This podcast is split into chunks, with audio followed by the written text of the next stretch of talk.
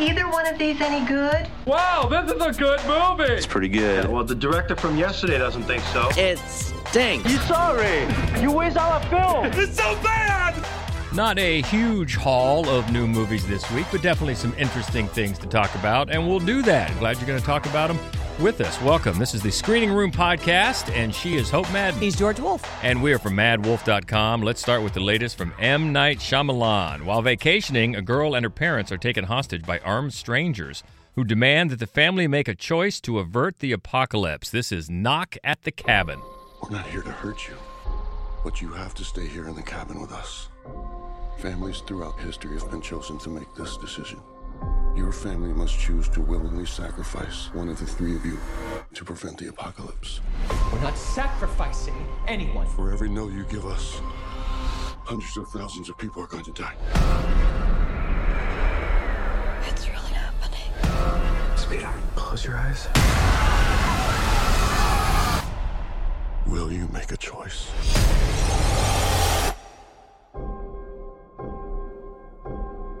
Well, the first thing, for better or worse, that people think of when you say M. Night Shyamalan, ooh, twist ending. Right. And he's had some good ones, but don't get your hopes up for that because he's adapting with two other writers and then directing. He's adapting a novel, so he mm-hmm. did not come up with the ending to this. So don't don't expect that that. And I think if your expectations for that are tempered, you will enjoy this movie more.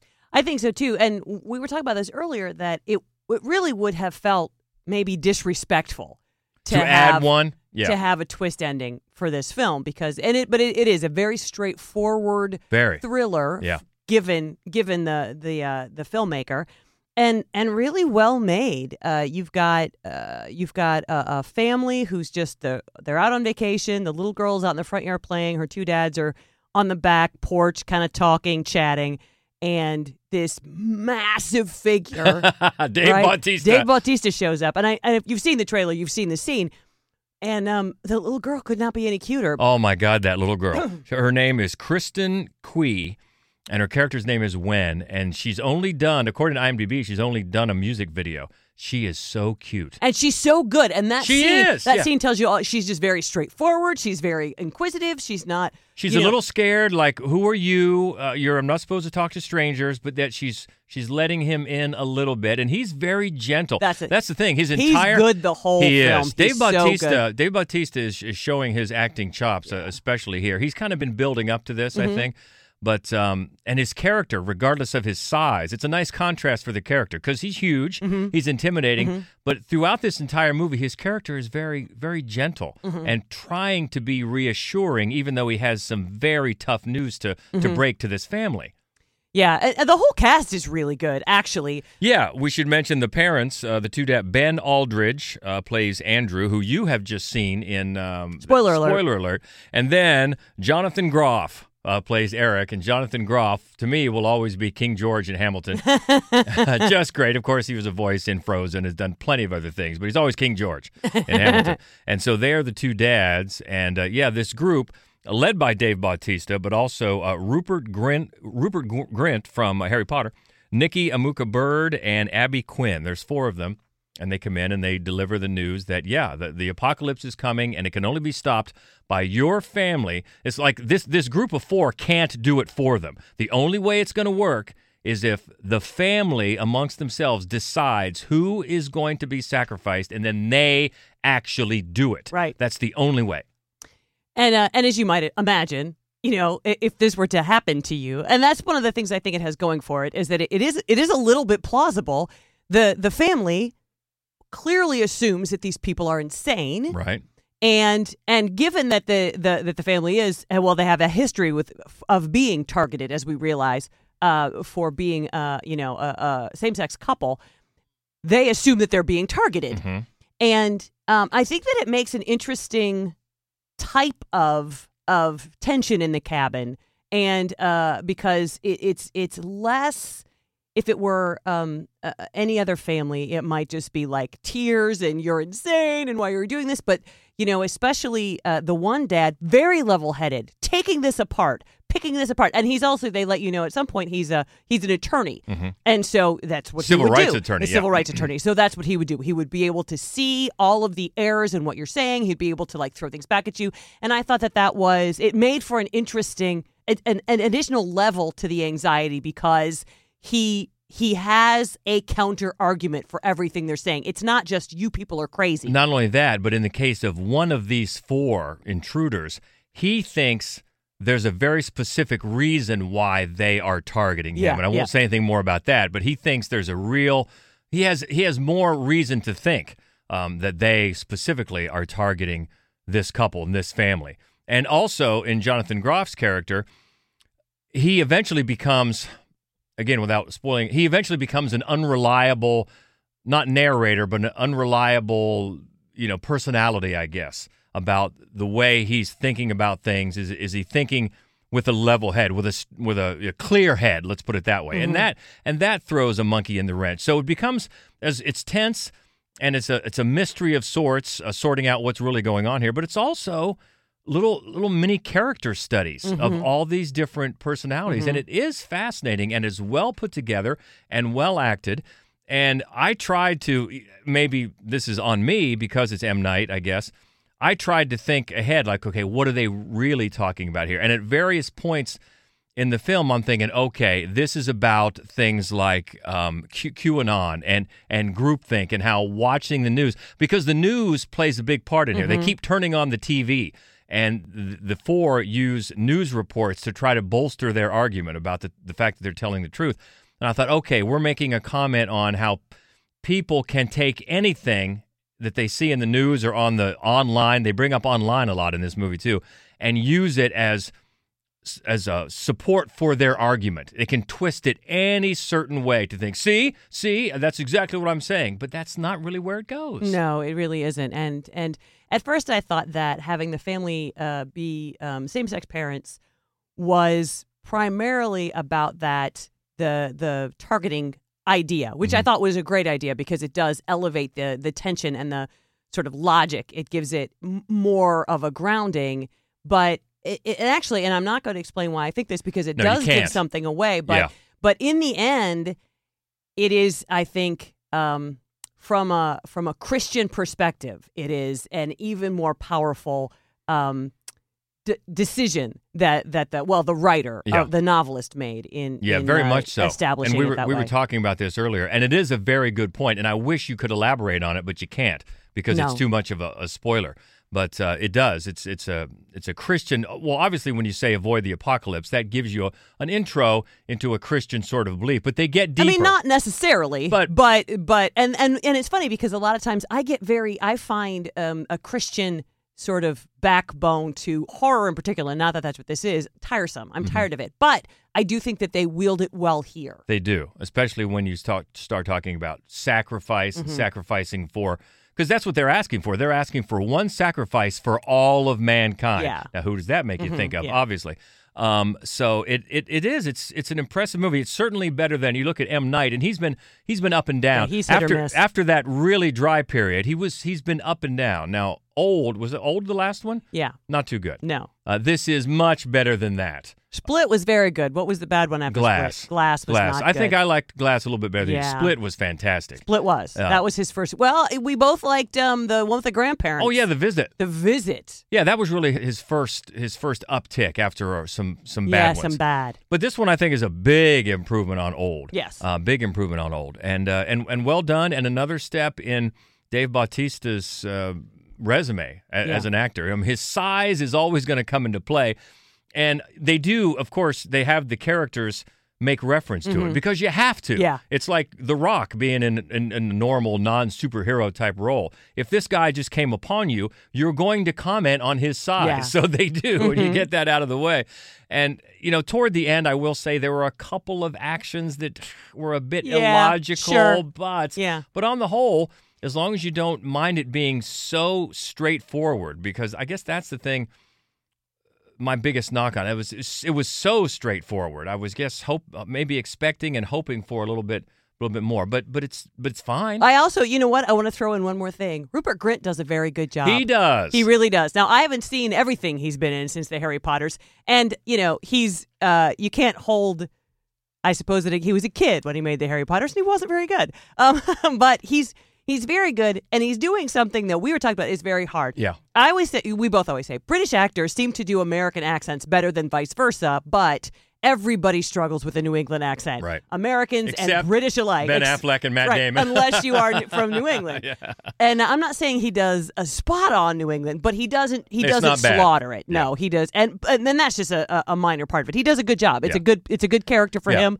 Angry, heartbreaking. He's very good. Mhm, Yeah, it's a good cast, tense, but uh, as long as you don't expect anything, some whopper at the end. Even even uh, we waited to see if there was a stinger. There's not. Now, speaking of the ending, we should say if you have read the book, if you are a fan of the book, you will notice the ending has been changed in a pretty drastic way. Now, from what we've been able to to gather, Because we did not read the book. we did not read the book, but uh, read the synopsis, and then of course we know the ending in the movie. And from what we understand, M. Night did reach out to the author of the book and got. It seems like he got his blessing. It's a big change. It is a big change. I feel like if you are a big fan of the book, I, I'm not sure how well it's going to sit. I'll be honest. I think I would have liked the book's ending better. Um, I'm not sure. I thought I thought the way the film ended was had had a real grace and beauty about it, mm-hmm. but I, I think I'm kind of with you. Yeah. Um, we, we, don't have wanna- to read the book to yeah, know for sure. We don't want to spoil anything, but but just know if you're a fan of the book, there's going to be a much different ending, and and so so let us know. By the way, let us know how it sits for you. It certainly hits differently than the book, but it's very straightforward, and in the end, a story well told. And that's in theaters now. Knock at the cabin. And next up, a comedy. Comedy? A group of friends make it their lifelong mission to go to the Super Bowl and meet NFL superstar Tom Brady. 80 for Brady. Aren't you tired of the same old boring lives?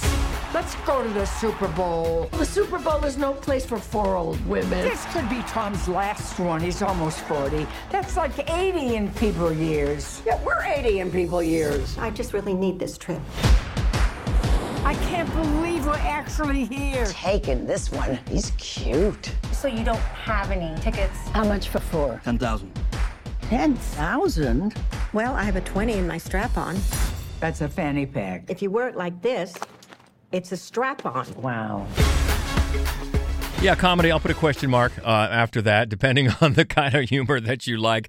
The biggest draw here and the biggest uh, pleasure in the movie is seeing these four together Lily Tomlin, Jane Fonda, Rita Moreno, and Sally Field. Four, you could call them Hall of Famers. Oh, for sure. um, in this story. And it's based on a real fan club called uh, Over 80 for Brady. And there were more than just four women, but they, they get this down to a, a group of four who decide that they, they think it might be their last chance. You know, they're getting up there in age to actually go to the Super Bowl and see the guy they love, Tom Brady. And they take it back to Super Bowl, I think it was 51 when the Patriots it was that big comeback. Uh, uh, they were down 28 to 3 against Atlanta. And they came back and won. So they used plenty of real game film, which is really a plus and a minus for this because with Tom Brady in it, um, not only in archival footage, but actually in it um, toward the end of the movie. And as a producer, of course, the NFL is all on board. So there's no problems with logos or trademarks, Licensing. licensing, And- anything like that. And that is actually pretty uncommon. And very often,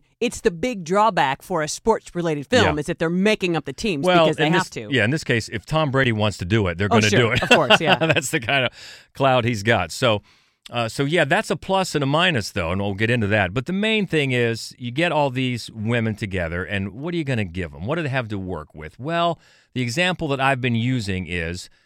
You've all seen that scene in many TV shows and movies where one character, pretty tight close up, is pouring out their heart, pouring out their feelings to another character. And then the camera starts to pan back, and you see that the person that this character is talking to has what? Fallen asleep. Fallen asleep. And missed it all. Now, if that's funny to you, then you will laugh pretty frequently with this movie.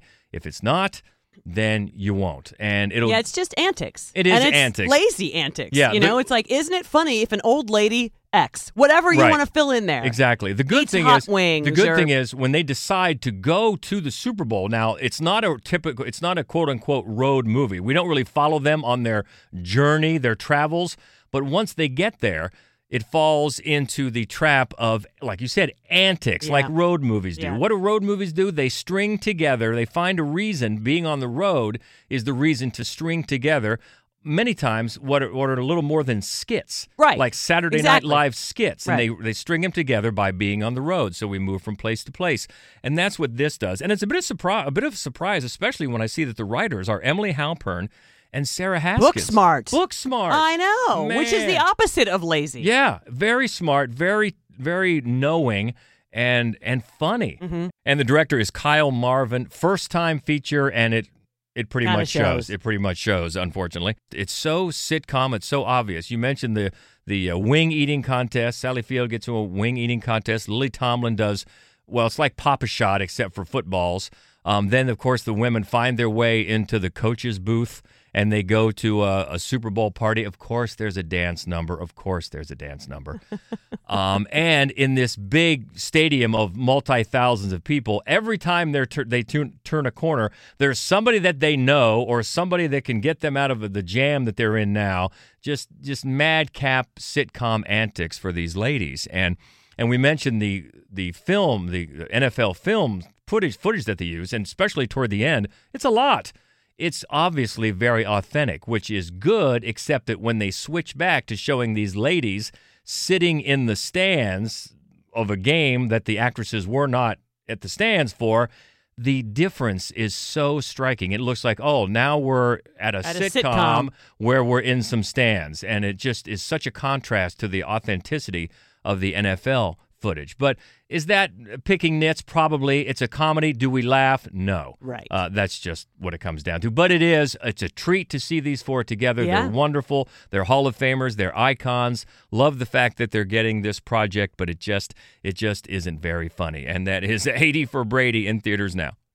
Well, let's take a big left turn for this harrowing drama in a virtuoso solo performance. Academy Award nominee David Strathairn portrays a real life reluctant World War II hero and Holocaust witness. This is Remember This. You may consider what I say some ancient, terrible myth. All I can say is that I saw it, and it is the truth.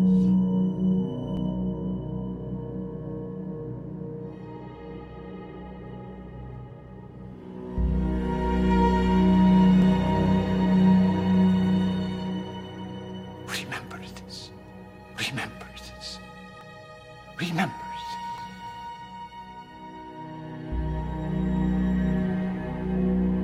This one's in limited release.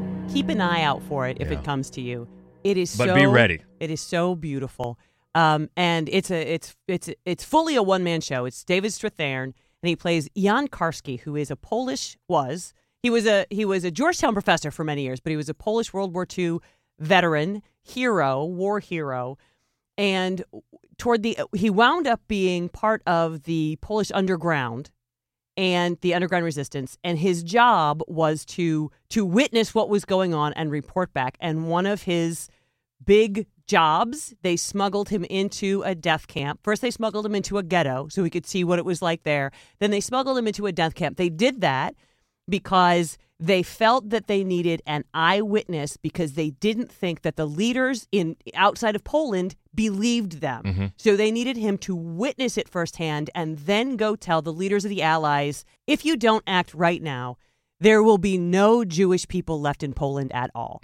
And one of the things that's so great about the movie is that his approach, uh, Strathairn's approach, is so very dialed down. It's not emotional. It's not hop, not hyperbolic, and so you. Be, it, and and it's because he needs to convince people. I'm not exaggerating, right? When he's telling that you know by the t- all the other things that you've heard, heard him talk about before he starts talking about the Holocaust, that he you believe him. Yeah. You believe him. And um and then one of the things that's so really troubling and sad is that of course they didn't. He talked to all of the leaders, including FDR, and sort of got shushed and pushed out. And of course, you know the the tragic consequence of that. It is a one man show. It, it was originally a stage play, and it got shut down because it was supposed to tour right at the beginning of the pandemic, and so Mm. they decided to film it. So the the playwright is one of the directors. Yeah, Derek Goldman. Derek Goldman is uh, directs directs with Jeff Hutchins. And Jeff Hutchins is a longtime cinematographer, and I think that that really helps. The it's a it's a black and white film, Black and white and striking. Beautiful. Yes, yeah. yes. But the the the camera movement is really orchestrated along with the way that the lighting is used, and also Strathairn's um, action on stage. I think it it benefits from the intimacy of a stage play, but it never feels stage bound. You feel like he's talking to you. Mm-hmm. That's you feel like he's talking to you, which is very important, and I think that really benefits benefits the film. It's not very long. It is incredibly emotional. There is one very brief actual uh, clip of an interview with Karski, which will make you cry. The whole movie will make you cry. Yeah. I bawled my eyes out. Well, we should also mention too the uh, other co-writer is uh, Clark Young. But for, well, first of all, just the setup, the setup for the movie. Number one, if it's a if it's a documentary, I'm watching it. Yeah. If it's a narrative feature, a la Schindler's List, Mm-hmm. I'm watching it. The way that they make it so personal. Yeah. With this, and such a great actor as David Strathairn, and if, if people have forgotten, this is a great reminder. He's been he's been fantastic for In everything. decades Yeah. and this is such a showcase. But to make it such such personal, put it in such personal terms, it actually reminds me of speaking of Schindler's List. Remember at the end, they they say how Oskar Schindler was only he was just haunted by the ones he couldn't save. Yeah. Regardless of how many he did Right. save, it's the ones he couldn't save. Right. And there are some very telling lines in this movie about how he's haunted and he wants it to be Right. so. Yeah. He w- needs it to be so. It is. I should say that it is. It is an incredibly beautifully written film. When I wrote the review, I don't think I've ever quoted a film, Mm-hmm. a film's dialogue in a review as much in my life. I think I pulled like three complete paragraphs out of it because it Yeah. is. It is stunningly well written. Yeah, and obviously well well acted, and and like you mentioned, the cinematography and the the staging, the presentation to make. We talked about this for um, uh, Women Talking a little bit. When there's so much dialogue, and this is so obviously a play, to make it cinematic, to make Mm-hmm. your eye move with it, uh, is is not you know it's not to be discounted. No. and a great. A great uh, display of that here, and so look for it. It's in limited release now. I would imagine before too long it'll show up on something. Mm-hmm. Well, uh, the first place it's going to go is PBS, Oh, uh, yeah. Theater, Great. and then uh, and then after that it'll probably be on VOD. They're also going to look for ways to share it with communities after it's already had its theatrical run and been on. Yes. Pa- but just keep an eye out for it. Yeah, Y- please You do. need to see it. Please do. And that is called Remember This. Next is an action crime thriller. Doc facilitates a fragile truce between the governor and the cartel, trading prosecutorial leniency for finance. With no more truce, Doc is left to fend for himself and protect the one untainted thing in his life his daughter, Little Dixie. We are going to take on the cartel and win. Can't protect you. Can't protect your family. Who's this? He's known as Cuco, and that means boogeyman. Lay a finger on my kid, I swear to God, I'll kill you.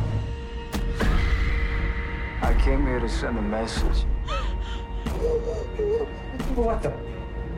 I'm good at it. What are you gonna do? Anything I have to.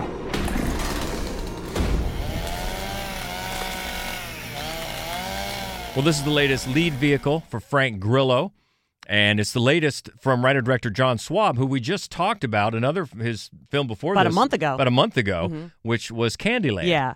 and he sort of has the same approach here. It's it's it's becoming his his uh, mo, and it's not a bad one. It's just like like you talked about Candyland. Man, it, it works in in spots, but not quite all the way. And I think this one doesn't work quite as well as Candyland. But um, good to go back a little bit. Yeah, Frank Grillo, who now is. I, I, like I said in the written review, I think we're kind of past that phase of saying, "Oh, he can carry a movie." He's had a few Yeah, leads yeah, now, and he he's, has. he's he's galvanizing. You know, Mhm. he's he's a presence. Mm-hmm. Um, and although the character here is pretty familiar, as as is a lot of the narrative, uh, but yeah, he's a kind of a fixer for the governor, governor of Texas, played by Eric Dane. Who has this truce between you know the, the doc, who's uh, Frank Grillo, is working for both the governor and the cartel, just making sure okay we all understand each other and we'll we'll have this truce. Well, once the uh, governor gets elected, he starts going rogue and starts to he wants to just go you know all out and bring in and rein in the cartel. Well, that doesn't sit too well with the leader of the cartel, or especially his brother Cuco, played by Beau Knapp, who's just a maniac, and he decides to go cross the border from Mexico into Texas and have some payback. And it all starts with kidnapping. He calls her Little Dixie, Doc's daughter, to uh, to get uh, Doc to uh, do something for him. Uh, against the governor. So that setup is pretty familiar, Sure. crime thriller. And, you know, you hear plenty of, if you touch my daughter, I swear I'll, you know, Yeah, yeah, hear yeah. that a few times. But like he did with Candyland, John Swab throws a firebomb into this whole very familiar narrative with sort of the side plot with the proclivities of Cuco and what he's into and his personality. And it gets into some really seedy territory. And about an hour in, there's a scene in a motel room that gets like, whoa, we have really turned a corner here. And this is unsavory, isn't it? And you sort of said the same thing about Candyland. Yeah, I mean, Candyland took the sort of lot lizards, right? Uh, the, this group of prostitutes, and prostitutes. It's a pretty common um, territory in in horror films. And what he did with it was uh, was very different, and I really appreciated a lot of what he was doing. Very humanized. We were with them; they were our main characters. But he does he took this this uh, this side character, and and they do some things with it that I thought was not necessary really horrifying and i'm not sure it added anything to the overall film See, that's that's just so so similar to what he's doing here. He's taking a very familiar narrative, crime, Mhm, thrilling, dr- mhm. thr- crime drama. You've seen it a million times, and taking this side character and just firebombing it, and just, Yeah. and and I'm not sure the same. Like, wow, was this necessary? Yeah. And was it necessary to go this ee, Yeah. ab- about it? Um, I don't know. I I think in the case of this movie, it almost works. And I think if he's going to continue down this road, I, I think maybe with a little more seasoning, he'll get there. Right. I, it, I, I think Mhm. I, I like what he's trying to do. it may have worked a little better honestly in candyland I think it did. Yeah. I think it did. Um, and especially when later on, I'm not going to spoil it, something happens, something very bloody that, that happens. And then it, to me, how Doc um, reacts to it almost seemed like a parody. It got a little Yeah. silly for Mhm. me. Um, but. But I don't know. Someone else may, may take it differently. But yeah, I, I think we both agree. This guy, John Swab, is he's might be onto something. Yeah. Just not quite there yet. This on VOD, his latest called Little Dixie. Next up is a horror thriller spotlighting Jess, who moves with her daughter and young son, Owen, back into her old farmhouse. Shortly after settling in, Owen is bitten by a dog, resulting in a mysterious infection from the bite. This is the latest from director Brad Anderson called Blood. What's happening to me? I feel different. Is it like a disease? All I know is it's the only thing that's making him better. I like it when it's warm. Please, no! We're investigating a missing persons case. Mom, he's getting worse. I want more. There's something wrong with that tree, Mom. I want more. It got inside Owen and it changed him. I want more. Owen! Mom, we have to help him! I more. Are you hungry?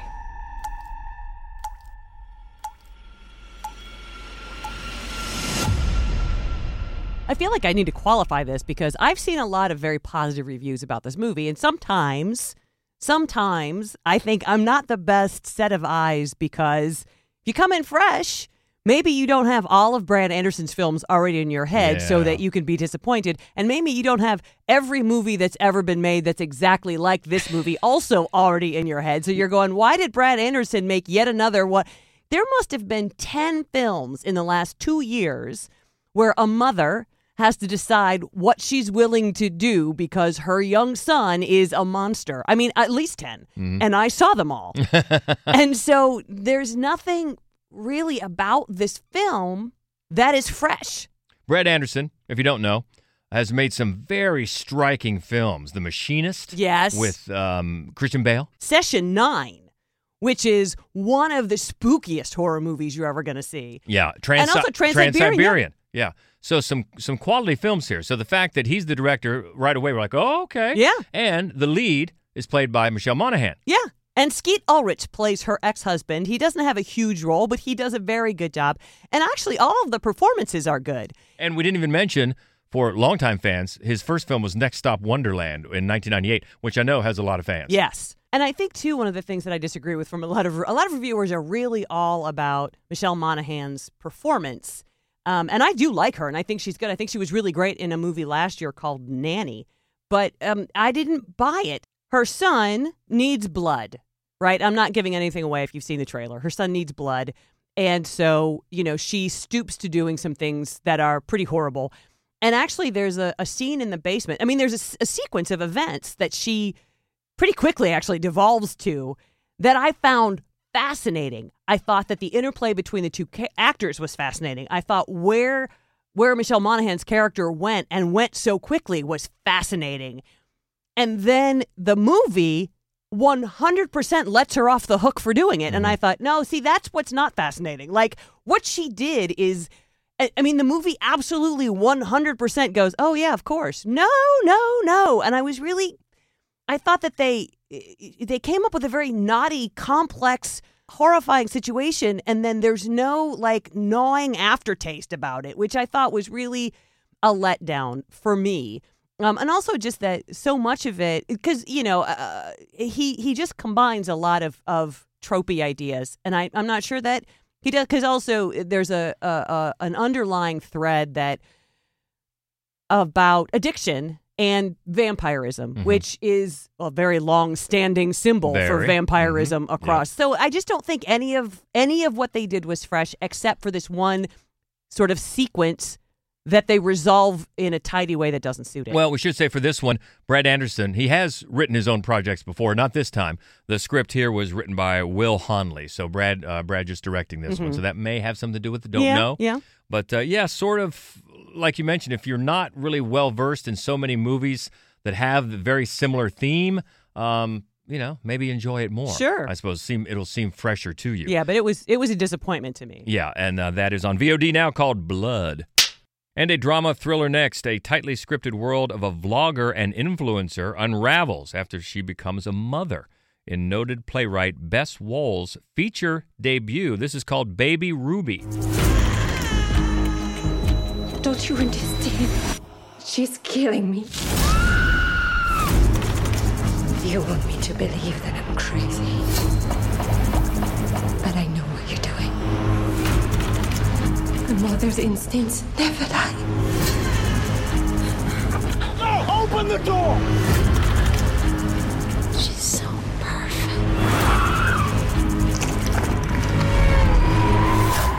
I know the truth. Well, this one also got it. Well, I got our, our attention right because of the title. Yes. Because we have a, a, A niece. named Ruby. Not a baby anymore, though. No. She's growing up. And also, this star is Noémie Merlant, who, if you don't know, she was in Portrait of, of a Lady on Fire a few years ago. And then this year, she was one of the, a very pivotal supporting role in Tar. Yes. She's so good. And she's the lead in this one. And Kit Harington plays her husband. The two of them are expecting their first child.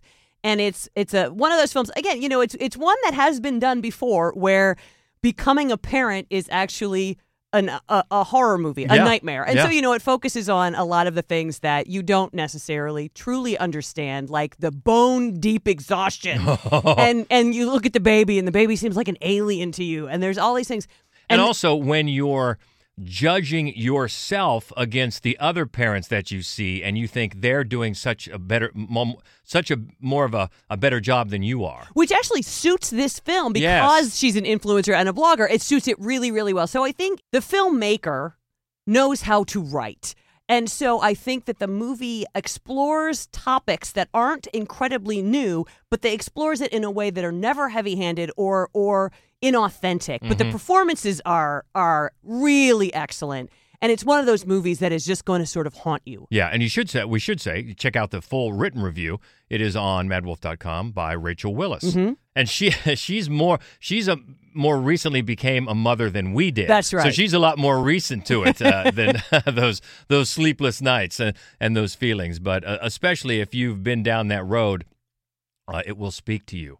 It will speak to you about uh, the the changes with parenthood, and especially, I suppose, with this one, motherhood, being as it Oh, writ- sure. written and directed by a woman, and uh, the main the main uh, character again, Noémie Merlant, always great. That is in theaters, limited theaters right now, Mm-hmm. called Baby Ruby, and Rachel Willis's full review is up now at maddwolf.com. All right, so yeah, a more limited number of titles this week, but uh, that'll send us to the lobby. Let's all go to the lobby. Let's all go to the lobby. Let's all go to the lobby. Taking a look back in the lobby, checking in with the Schlocketeer, also known as Daniel Baldwin, with the latest studio headlines. What's shaking this time? Well, first up, uh, it's always good to see smaller films, or at least smaller compared to studio blockbusters, doing well. And uh, the Indian action movie Pathaan is actually raking in so much money globally that it's looking to be a bigger hit than RRR. Wow. Yeah. yeah, it only got like a five day, well, it only got a one week run here in theaters, but hopefully in the wake of that, they'll push it back out again. Yeah, I hope so. And Infinity Pool was doing really well for Brandon Cronenberg for the size of the release that it got. So Now, everybody, everybody that has seen that is right away talking about the NC-17 cut. Is that going to see the light of day?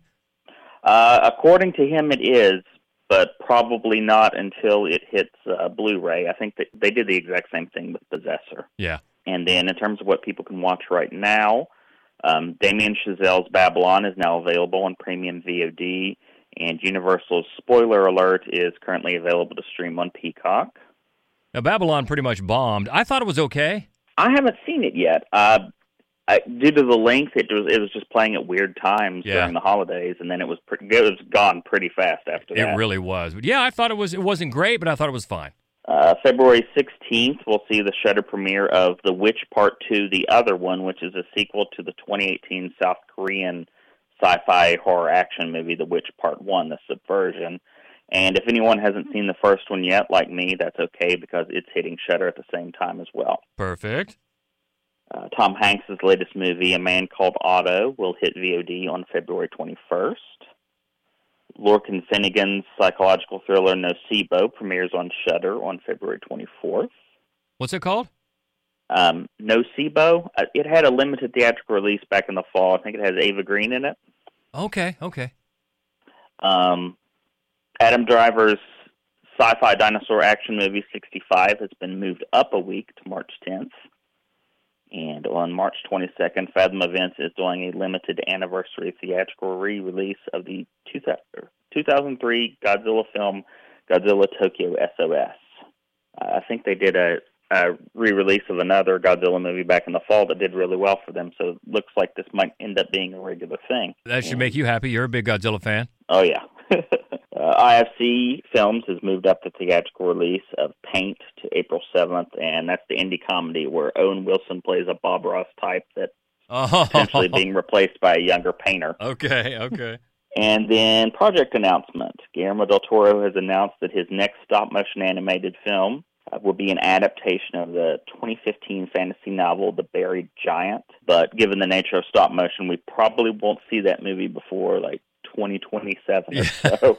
yeah. It takes them years to uh, to uh, map that stuff out, and then you know another year and a half to two years to actually shoot the thing. Yeah. Yeah. But the- you know, in the case of we just saw with his Pinocchio, just fantastic results.